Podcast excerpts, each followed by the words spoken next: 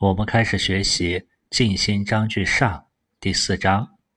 孟子曰：“万物皆备我矣。”在前面第三章中是区分了“求在我者也”和“求在外者也”。通过“万事皆备于我矣”，我们可以清楚孟子的态度是“求在我者也”是根本，因为万物皆备于我自身。我们先看一下里面的字。万物的“万”字是个象形字，它的字形是一个蝎子的形状。蝎子这种动物足很多，另外毒蝎出动呢，往往是一大群，所以“万”的意思被引申为形容很多。物这个字是个形声字，左形右声，因为牛在古代的家里是很大的事物，而且牛往往不是纯色的，身上的毛色琐碎斑杂。所以用“物”这个字指自己以外的环境或者事物。皆备于我的“皆”字是一个会意字，从彼从日，后来改为从彼从白。彼代表两个人，日代表张口说话。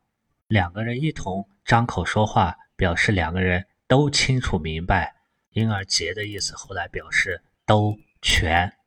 准备的“备”这个字。在早期的甲骨文和金文中，它的字形是在一个射箭的箭袋里装好了箭，表示已经准备好了。简化字的“备”，我们可以理解为稻田里耕种的农具都已经准备妥当了。繁体字的“备”可能还包括内在已经充满、充实，因为它的字形是箭袋里装满了箭。而简体字“准备”的“备”。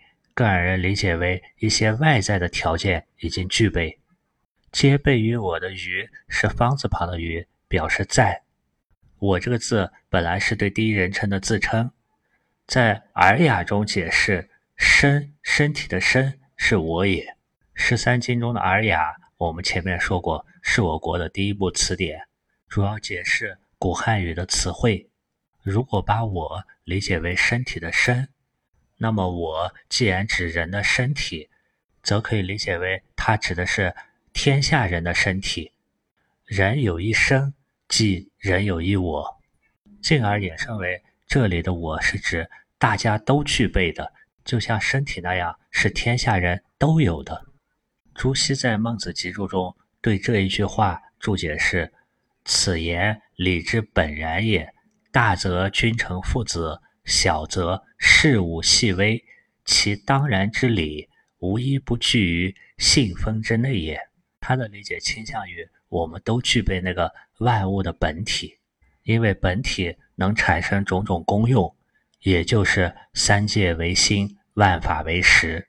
而我们从主观客观这个角度去理解，有的人把它理解为主观唯心主义，我们也可以把它理解为天下万物。我都能思考认知，所以天地万物我也都具备了。再结合后面的反生而成，乐莫大焉，这也是儒家的一种认知加实践的态度。我们再看一下反生而成的“反”字，它的字形是代表山崖的“场”加上一个代表手的“右”，合起来就会意为用手来攀登山崖。另外，攀登山崖的时候，我们手心是向外的，身体呢也是背朝外，这和平时的大多数状态都是反着的。就好像我们如果大部分的时间精力都是外求，关注外部事物，那么关注内在呢就是相反的。另外，“反”这个字加上一个食物的“食”，也构成形声字“吃饭”的“饭”。在“吃饭”的“饭”这个字中呢。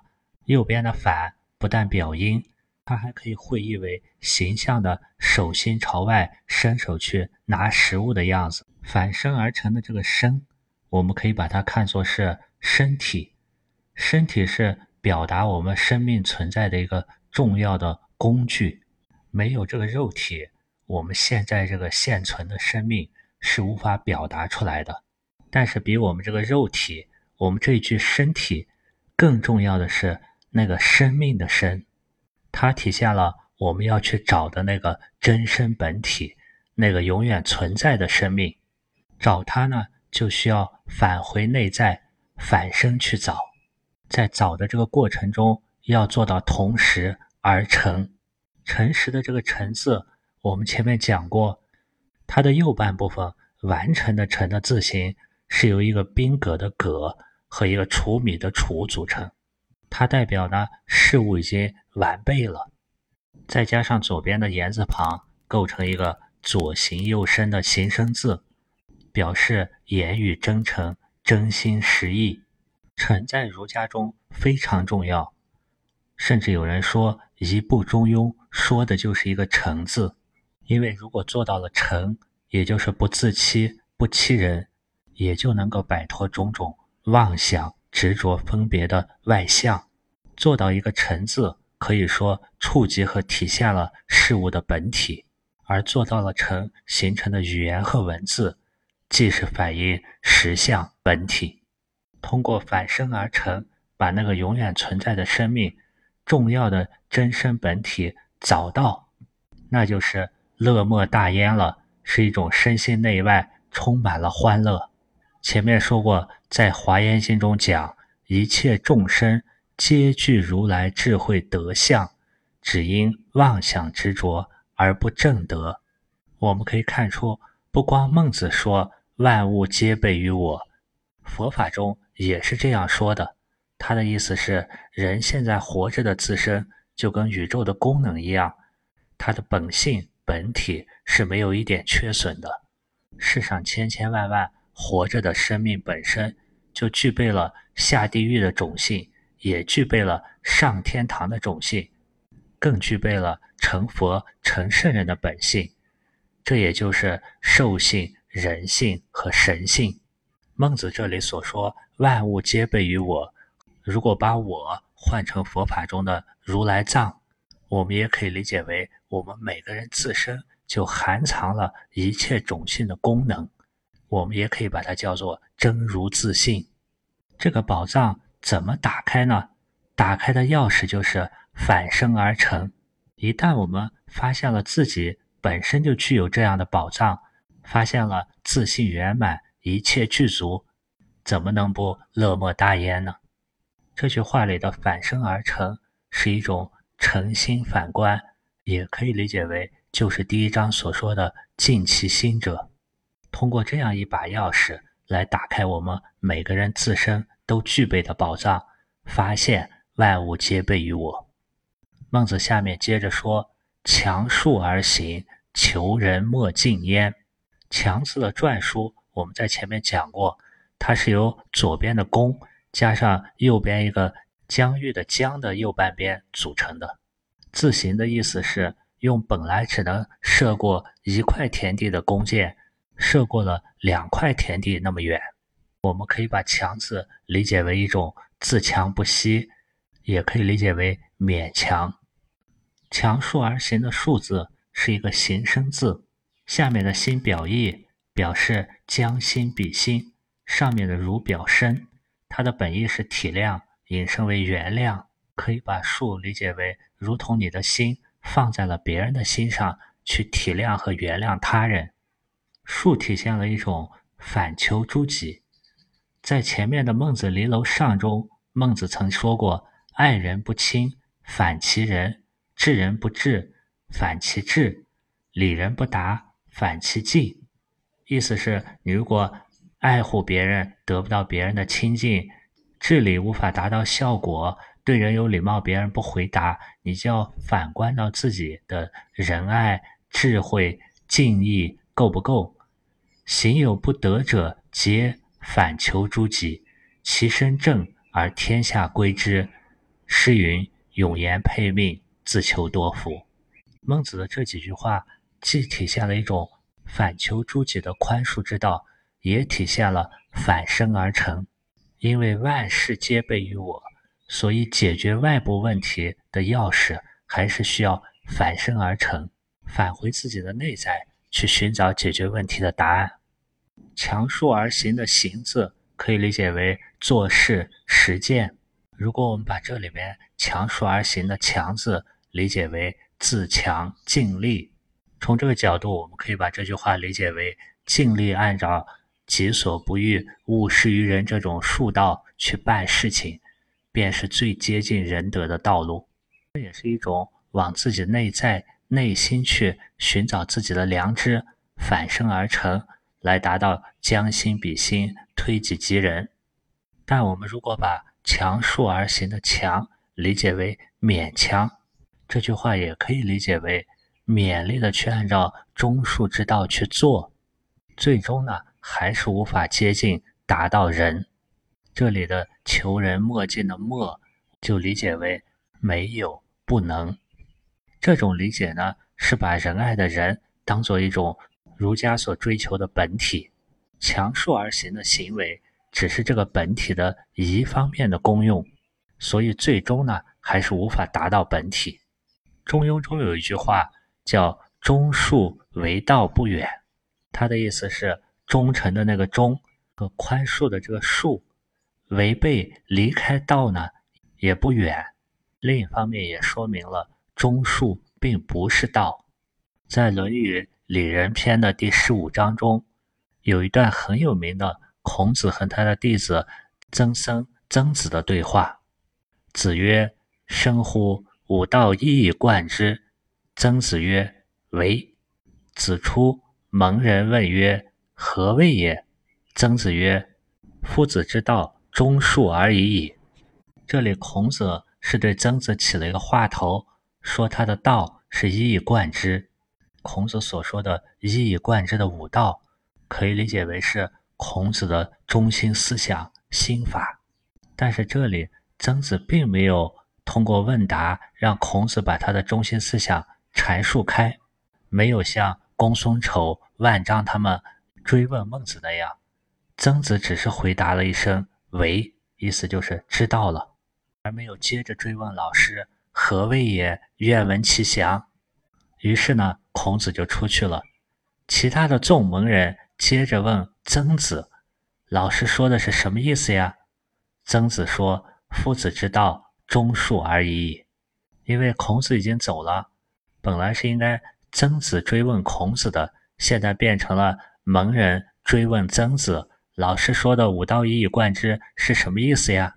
曾子只能根据他的理解说：“夫子之道是忠恕这两点而已。”这句话最后的“而已”三个字。包含有，就是忠和恕而已，或者可以理解为说的就是忠恕吧，带有一种对自己理解的不确定。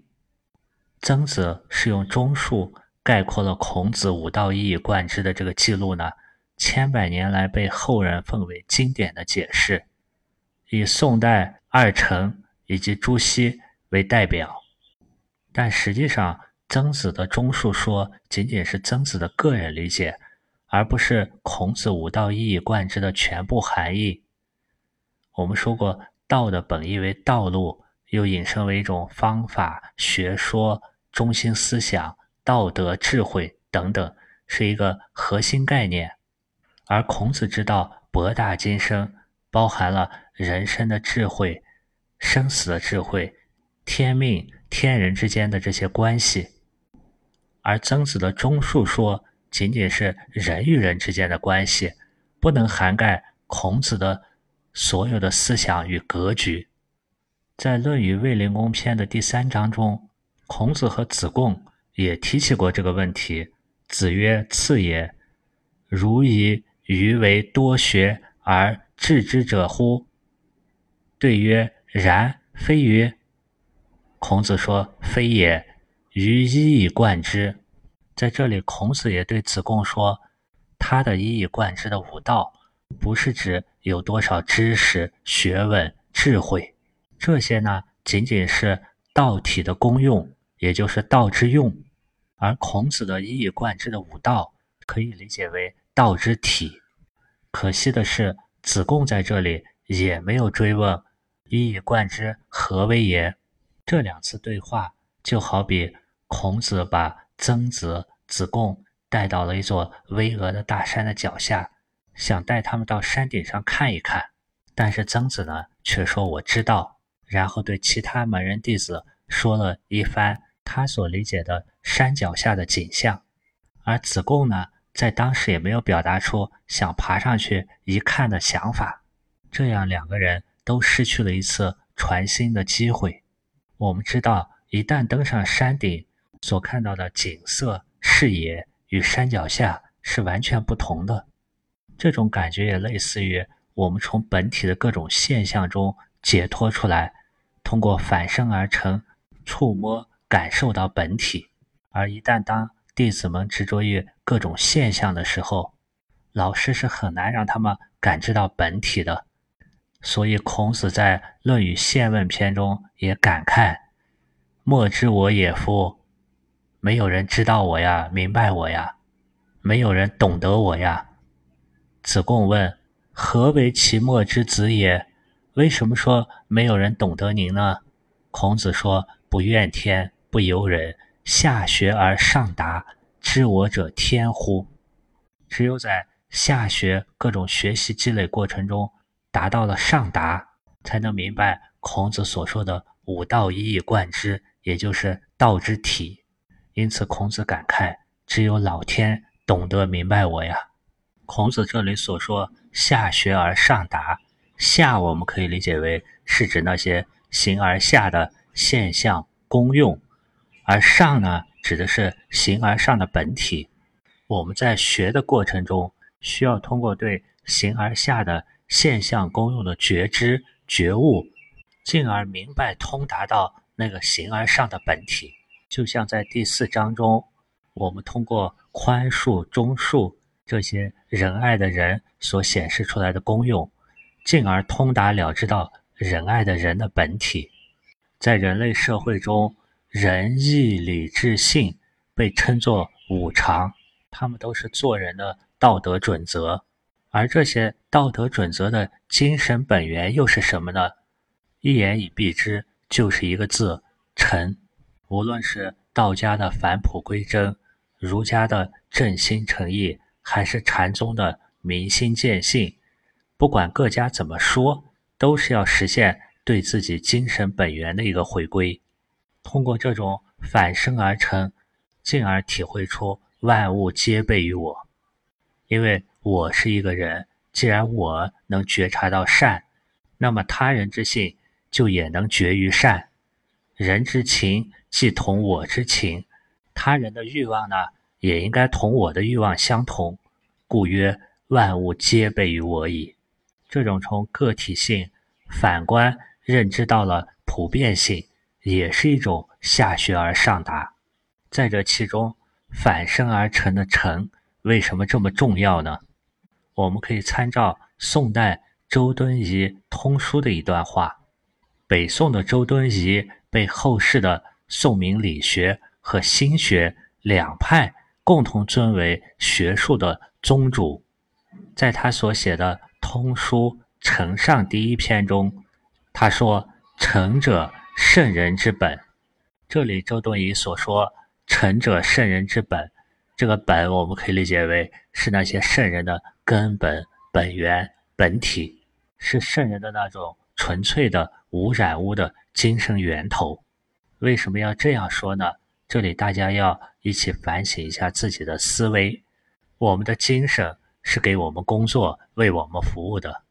每个人一生中都在不断的用心。不断的盘算，但大家有没有想过，我们头脑中的这个念头是怎么来、怎么去的？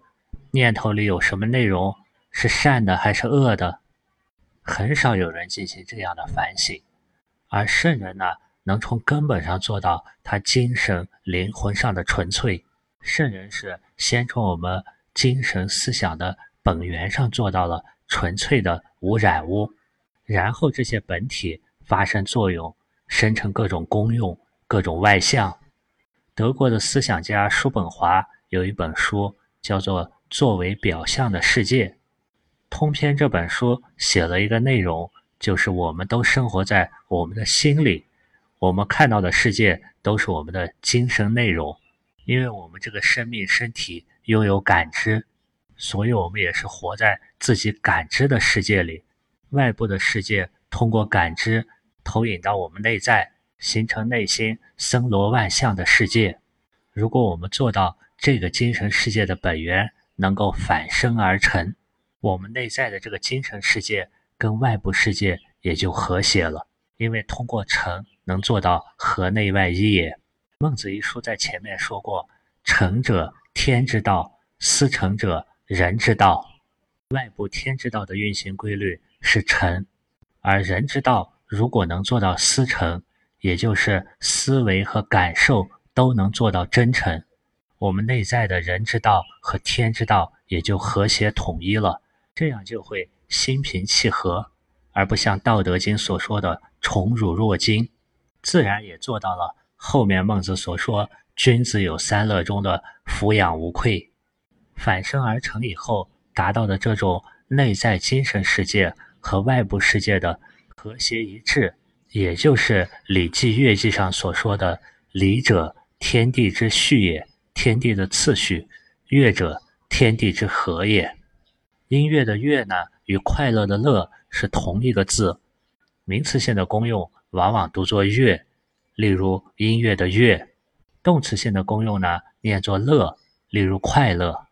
当读作“要”的时候，表示喜欢，如“仁者要山”，它的古音。还读作乐，在古代往往把乐读作乐，例如好之者不如乐之者。关于礼和乐，我们可以把礼看作偏向于外在次序，而把乐看作偏向内在精神的平和。做到反生而成以后，内在精神自然就是乐莫大焉。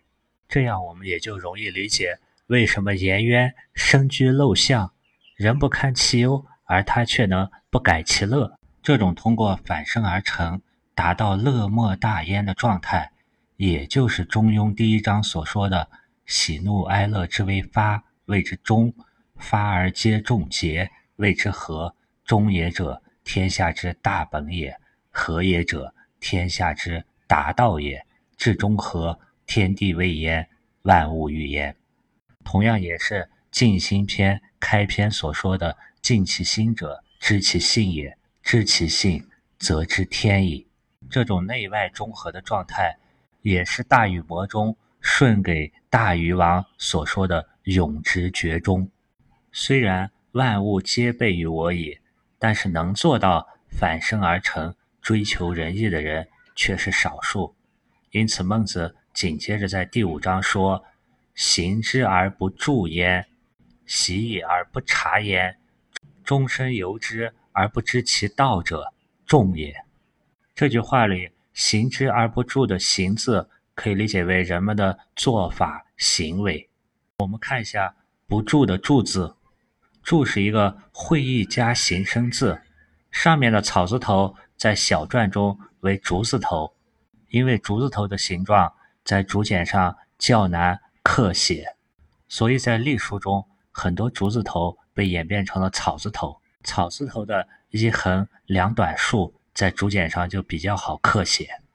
上面的竹字头呢，表意思是像竹子或者像草那样特征明显，在大地上显露出来。因为竹子或者草长在地面上，它是很明显的。下面的者表生，同时者这个字在甲骨文的形体像火烧着木头。有明亮的意思，可以想象，在广阔的天空下，大家点着一堆火，举火烧天。因此，“柱”的这个字的本意是明显、突出。另外，“柱”字还可以念作“者”、“着”、“着”，它是着火看着的那个字的正字，而看着的“者”字是“柱”字的俗字。我们再看一下“习也而不察焉”的“习”字。这个“习”呢，也就是学习的“习”，它的繁体字是一个会意加象形字，上面从羽，下面从白，可以理解为像小鸟白天练习飞翔一样，也可以把它形象的看成在鸟巢上面站着的一个挥动双翅的小鸟，在学习实践飞翔。它的本意是小鸟反复练习怎么去飞，引申为。实践，我们如果不好想象这种幼鸟练习飞翔的场景，那么我们可以回想一下幼儿小孩子练习走路的样子，他是经历了无数次的磕磕碰碰、摔摔打打才学会走路。习以而不察焉的“察”字，它的字形最上面宝盖代表房屋，中间的右边是一只手拿着左边的肉放在下面的祭台上。察是一个会意字，所以察这个会意字。各部分合起来就表示，在祭祀的活动中，因为它是大事，应该详审细究。本意是详审细究，后来引申为仔细看。终身由之的终，它的右边像在绳子两端打了个结，表示终结末了。另外，冬季也是四季中的最后一季，也有终了的意思。同时，冬字也表生。后来在篆隶楷中，左边又加了密字旁。终身由之的由字，我们在前面也多次出现过。它的字形像一条大路，从外面通到了下面的田地里，表示从哪里来的从，自哪里来的自。最后一个众人的众的繁体字，上面是一个太阳日头，下面画了三个人，三人为众，表示众多。在这几句话中呢，第一句中的“行之”和第二句中的“习矣”，以及第三句中的“终身由之”是有一个对应关系的。“行之”可以理解为走到那里了，“行之”的“之”可以理解为开始，而“习矣”的“矣”字，我们前面讲过，它是下面的箭矢射到了上面的终点，表示做完了，到终点了。“习矣”合起来就可以理解为。做完了，已经习惯了，而终身由之代表的时间长度更长，可以理解为一生都在那条路上走，已经形成了很执着的业力习性。同样，第一句中的不住和第二句中的不察，以及第三句中的不知，也有一个对应关系。只有开始住了，显现出来了，才能够察，觉察了以后。才进一步能知晓知道，但是大部分的情况是行之而不助焉。这个事情虽然开始去做了，但是对外没什么显著的效果，对内呢也没有显示出什么。进一步就是习矣而不察焉，都已经做完了，都已经做了很多次习惯了，但是却没有详究它，观察到它，这是为什么呢？因为本体都是隐藏在各种现象背后的，本体都是藏诸用的，本体都藏于隐藏于诸多的功用之中，所以最后众多的人终身由之而不知其道者，众多的人一生走在他固有的认知习性当中，而不能知道知晓那个藏诸用的本体的道。孟子正义中是说。则以行而能著，习而能察者，君子也；行而不著，习而不察者，众属也，是众多的庶人。而《易经》系辞传中云：“一阴一阳之谓道，继之者善也，成之者信也。仁者见之谓之仁，智者见之谓之智。百姓日用而不知，故君子之道鲜矣。”孟子在前面《离楼章句下》的第十九章中是这样说的：“人之所以异于禽兽者，积息；庶民去之，君子存之。顺民于庶物，察于人伦，由人义行，非行人义也。”能看到藏诸用的背后的那个道的人是很鲜有、很稀少的。大部分的百姓呢是日用而不知，这也是。孔子在《中庸》所说：“中庸其志矣乎！明显能久矣。”很多人可能在行之的时候明了住了一下，在实践习的时候查了一下，但是能够终身由之的很少。所以孔子在《论语·雍也篇》中都会感慨：只有他的弟子颜回，他的心一直处在人的状态中，说：“回也。”其心三月不为人，其余则日月至焉而已矣。孔子是观察了颜回三个月，发现颜回三个月都能保持仁爱的那个人的状态。颜回三个月都能做到，当然之后也能做到，而其他的弟子呢，只能短时间做到，有可能是某一念、某一天或者某一月保持了人的状态，而一旦失去呢，就变成这里所说的“行之而不助言，习也而不察言”。像颜回、舜这样的人，一方面是他能保持得住，就如同孔子所说：“回之为人也，则乎中庸；得一善，则全权服婴儿，而弗施之矣。”另一方面呢，他能把本体的功用完全的展现出来，就像这一篇后面第十六章所说：“舜及其唯一善言，见一善行，若觉江河沛然。”莫之能御也。所以孟子在《尽心篇》下的第三十三章也说，像尧舜这种，是从万物皆备于我的那个本性中去生发出种种功用的；而像商汤、周武王那样，他们则是返回本性，寻找本性，通过这种反生而成，最后达到动作、行为、容貌都能。从容中道。原文是：孟子曰：“尧舜信者也，汤武反之也。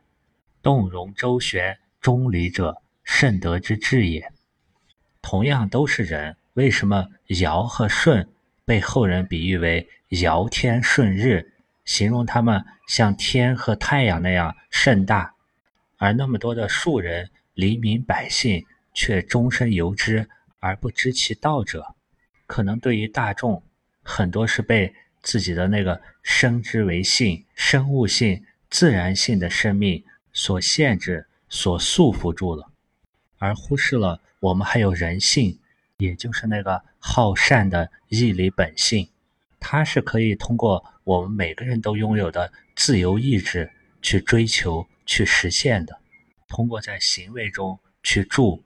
去显现明了，在实践做事中，在习的过程中去觉察，这样就会有所反省，而不会终身由之。反省之后升起的惭愧心、羞耻心、羞恶之心，就是下一章第六章所说的耻辱的耻。在第四章和第五章当中，比较难理解的一个是第四章中的为什么说。万物皆备于我也。还有就是第五章最后所说到的“终身由之而不知其道者”，这个“道”到底指的是什么？关于这两个问题，我们可以从道体和性体的不二这个角度来理解。道体和性体指的就是道和性的本体。为什么说道体和性体是不二的呢？从客观的。就其创造万物而言，就叫做道体；而当落于人，就叫做性体。道体和性体只是同一物的两种说法。在进行篇开始的学习中，我们就说过，中国的学术思想是有道统的，是一脉相承的。古人认为，天命不已的道体就是创生万物的。在《易经》的易传中曰：“大斋乾元。”万物之始，乃统天；乾道变化，各正性命，保和泰和，乃立贞。乾元的乾是乾坤的乾，元是代表开始的意思。前缘就是最高的本源的创造原理。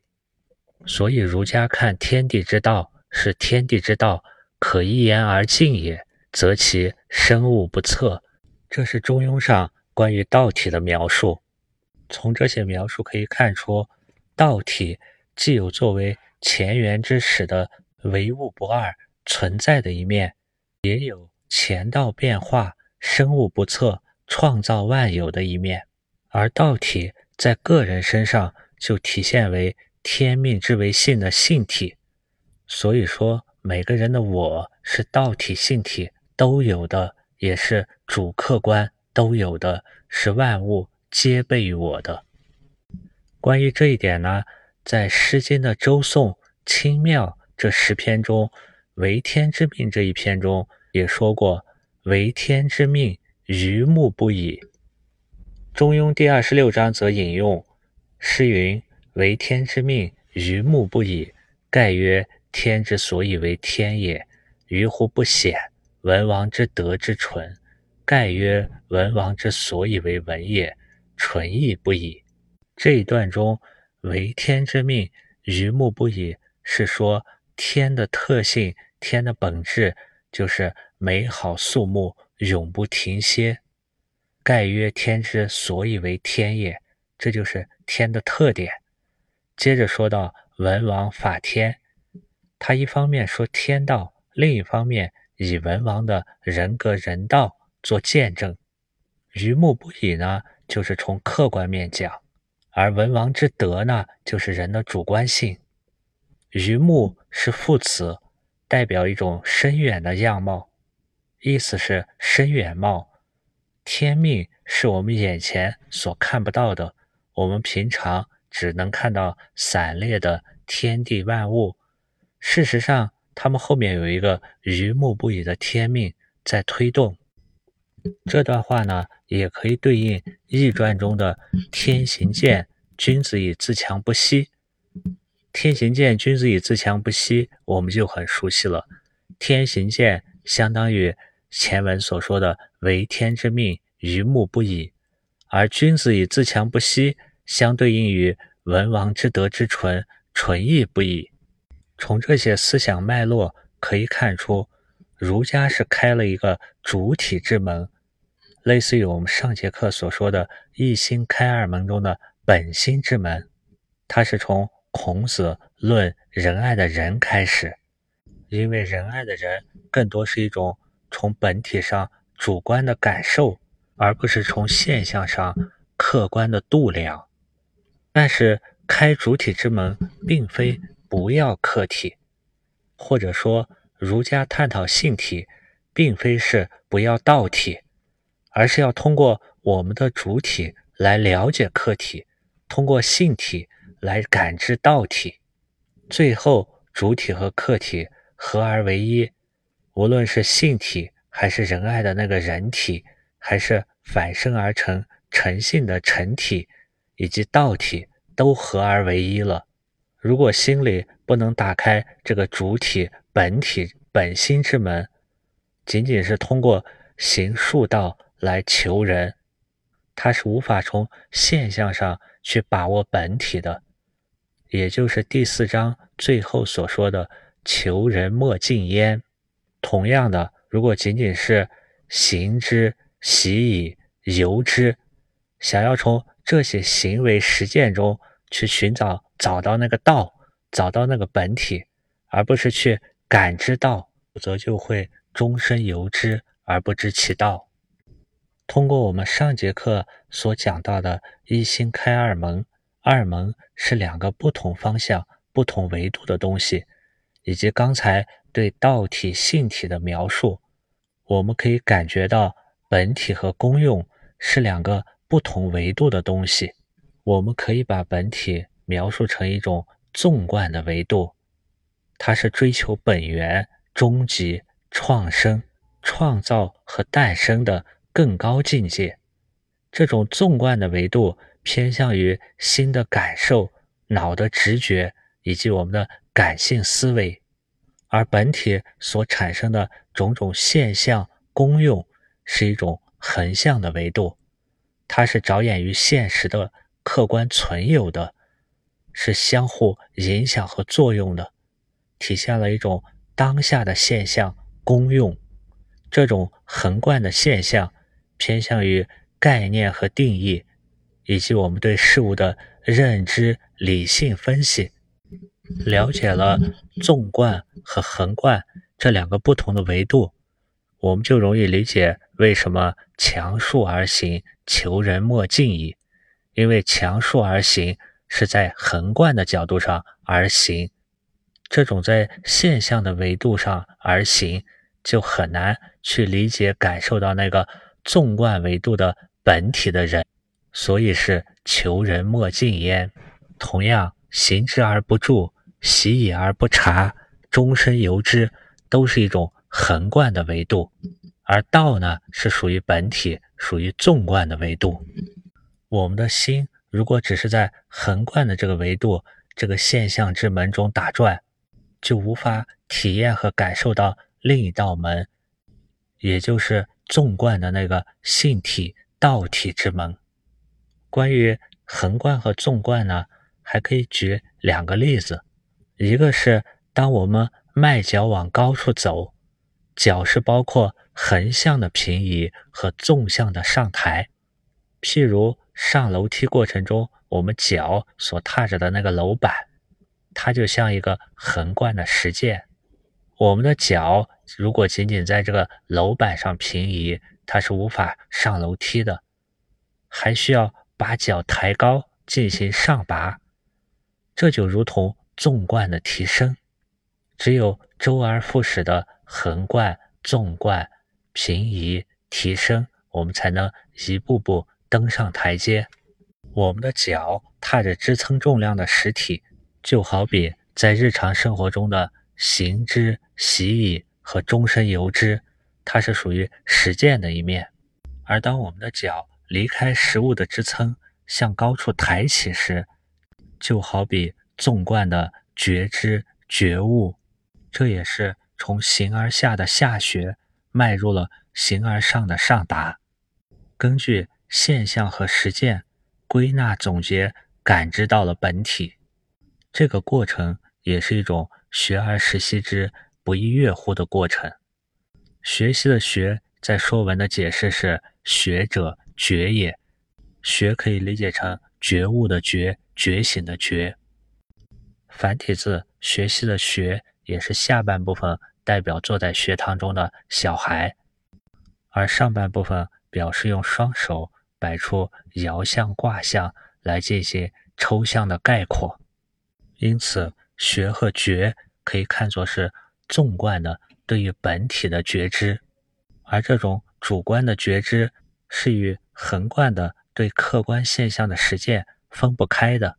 只有我们把两者合一，才能如同人登山一样，自由地使用我们的双脚去攀登高山。对于纵贯和横贯思维，我们这是用人走路的时候脚步的平移和抬升。举了个例子，关于为什么会形成纵贯与横贯两种思维模式，我们还可以理解为源于我们的大脑结构，源于每个人个人用脑的习惯不同。所以在这里，第二个例子是列举我们人的大脑结构。根据现代医学生理学的研究，从人的大脑结构上来讲，有三重构造。头部大脑最里面的部分叫做脑干和延髓，我们也把它称为原脑。原脑是原始的原，或者把它称为爬虫脑，因为它的功能跟爬虫类的动物很类似。原脑主要是依靠生命的本能进行工作，原脑的功能就是捕食、逃窜、繁衍后代。它的行为几乎都是条件反射，原脑的行为是由生存的利害得失产生的条件反射。人脑的第二层结构是大脑边缘系统，我们也把它称为动物脑或者猫狗脑。相比第一层的爬虫脑，动物脑增加了愉快或者不愉快的感受，也就是感情的起源。正因为人具有猿脑和动物脑，所以在前面的孟子学习中，我们也提到人与动物、人与禽兽相差极息。那个差别主要体现在大脑的第三重结构。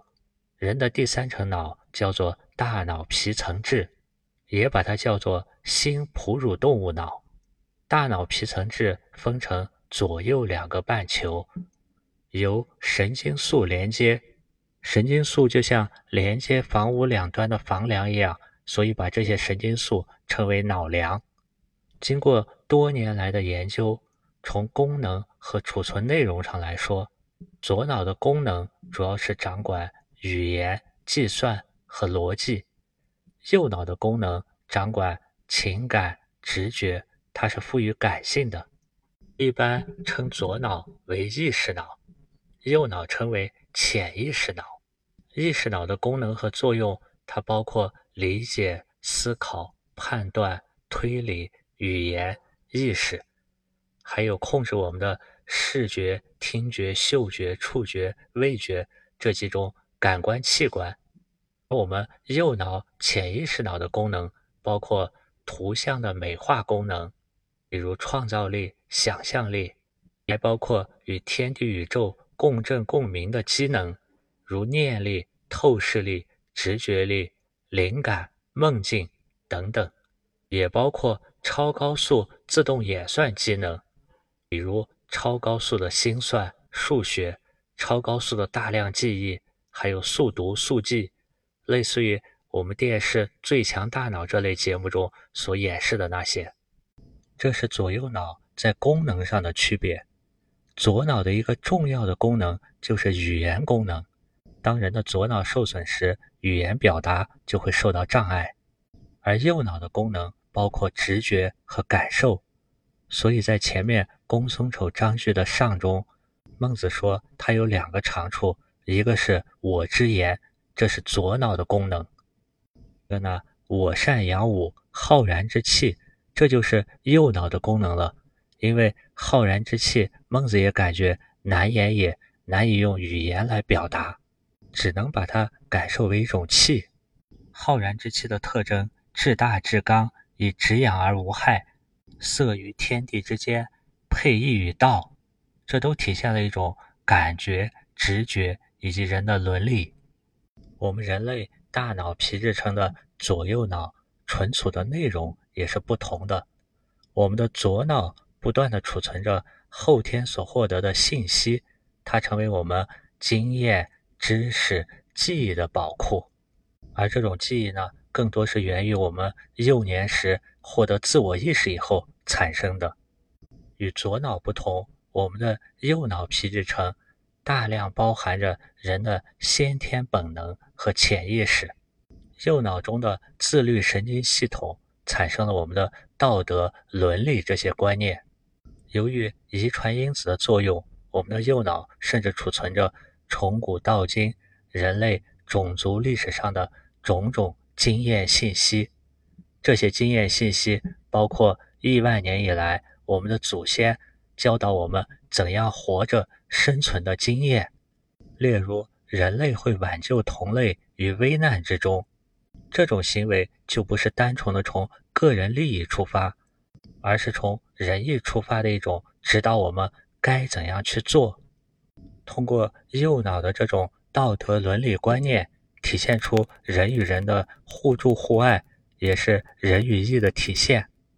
而我们左脑的功能，更多是计算。单个个人的利害得失，比如孟子开篇，梁惠王就是用左脑计算利益得失，所以他会问孟子何将有利于五国，而孟子呢是用右脑的义的伦理观念来回答王何必曰利，有仁义而已矣。我们前面说过，古人认为心脑是一体的，通过左脑产生的心也可以称之为。自我之心，左脑产生新的感情是基于自我利害而产生的种种新的感觉，这种心是自己能感到、知晓、算计、明白的心；而基于我们右脑所产生的新的感受，是一种先天具备的睿智，是属于本心。由于它是先天的。体现了我们人类祖先的潜意识，所以也可以把它称之为人的共性。右脑所产生的这种新的感受，它能悦于礼和义，这是由于通过重礼和尊义，我们人类种族才能繁衍。这种世世代代的经验铭刻在我们的遗传因子潜意识的右脑当中。在《论语》中，孔子说的。七十而随心所欲，不逾矩。这句话里面提到心的那个心，它也不单纯是一种自我的利害感受，而是右脑产生的直觉与睿智。就像我们前面所举走路那个例子一样，用脚步攀登需要平移和抬升的共同作用。同样的，我们左脑的这种横向的思维与右脑的这种纵贯的维度也需要相辅相成。左脑更多是用于科学格物，而右脑呢可以用于哲学和致知。左脑是渐修，右脑是顿悟。左脑可以看成是中庸所说的道问学的积累，而右脑是尊德性的。左脑可以看成阴阳中属阴，而右脑是属阳。我们每个人对左脑和右脑运用的偏向，有点类似于我们习惯用哪只手。大多数人由于左脑的语言功能开发的比较多，或基于遗传的原因，它形成了右撇子。但即使是右撇子，也不是不用左手，而是以右手为主。这就是说，以左脑作为主导思维的人，也会用到右脑。比如，当他进行形象思维或者做梦的时候。但是，大部分人会有偏向，比如禅宗里主张渐修的神秀，可能偏向于左脑；而主张顿悟的慧能，可能偏向于使用右脑。儒家尊崇道问学的朱熹、朱子和二程中的陈颐，而同为兄弟。北宋二程当中的陈浩，他的主张是尊德性，就是一种偏向于右脑的思维。同样，我们看阳明心学中也有用右脑思维的偏向，而作为圣贤是结合两者的。例如记录孔子语录的《论语》。上轮十篇就以纵贯为主，但是纵向思维中也有横向的实践；而下轮以横贯的实操为主，同时它也有纵向的仁爱的仁的一以贯之。孟子也是一样，他所提到的交际、出世、为政，这都属于左脑基于现实考量的横向实践；而在告子篇。静心篇提到的关于心的本体、静心之性，它又属于右脑睿智与直觉纵贯的内容。以上就是关于纵贯思维和横贯思维这两种思维模式，我们举的两个例子。其实，在文字的学习中，也可以用到纵向思维和横向思维。我们汉字中绝大部分是由象形的文字组成的。这种形象化、图像化的象形文，可以很好的锻炼我们右脑的形象思维。当我们用右脑的纵贯本体思维来看，就是从体上去看一个字，这个字就可以看成一个图像或者是动作视频，这是右脑的纵贯思维。而当我们用左脑从功用上看一个字，思考它是属于。动词性质的，还是名词、形容词等等性质的功用？这个字与上下文的关系，它的读法，这又是属于左脑的横贯思维。当然，上述这些横贯、纵贯的理解不是标准答案，大家也可以从各自的实践中去理解。好了，希望大家都能实践到、觉悟到孟子所说的。万物皆备于我。今天的内容就是这样。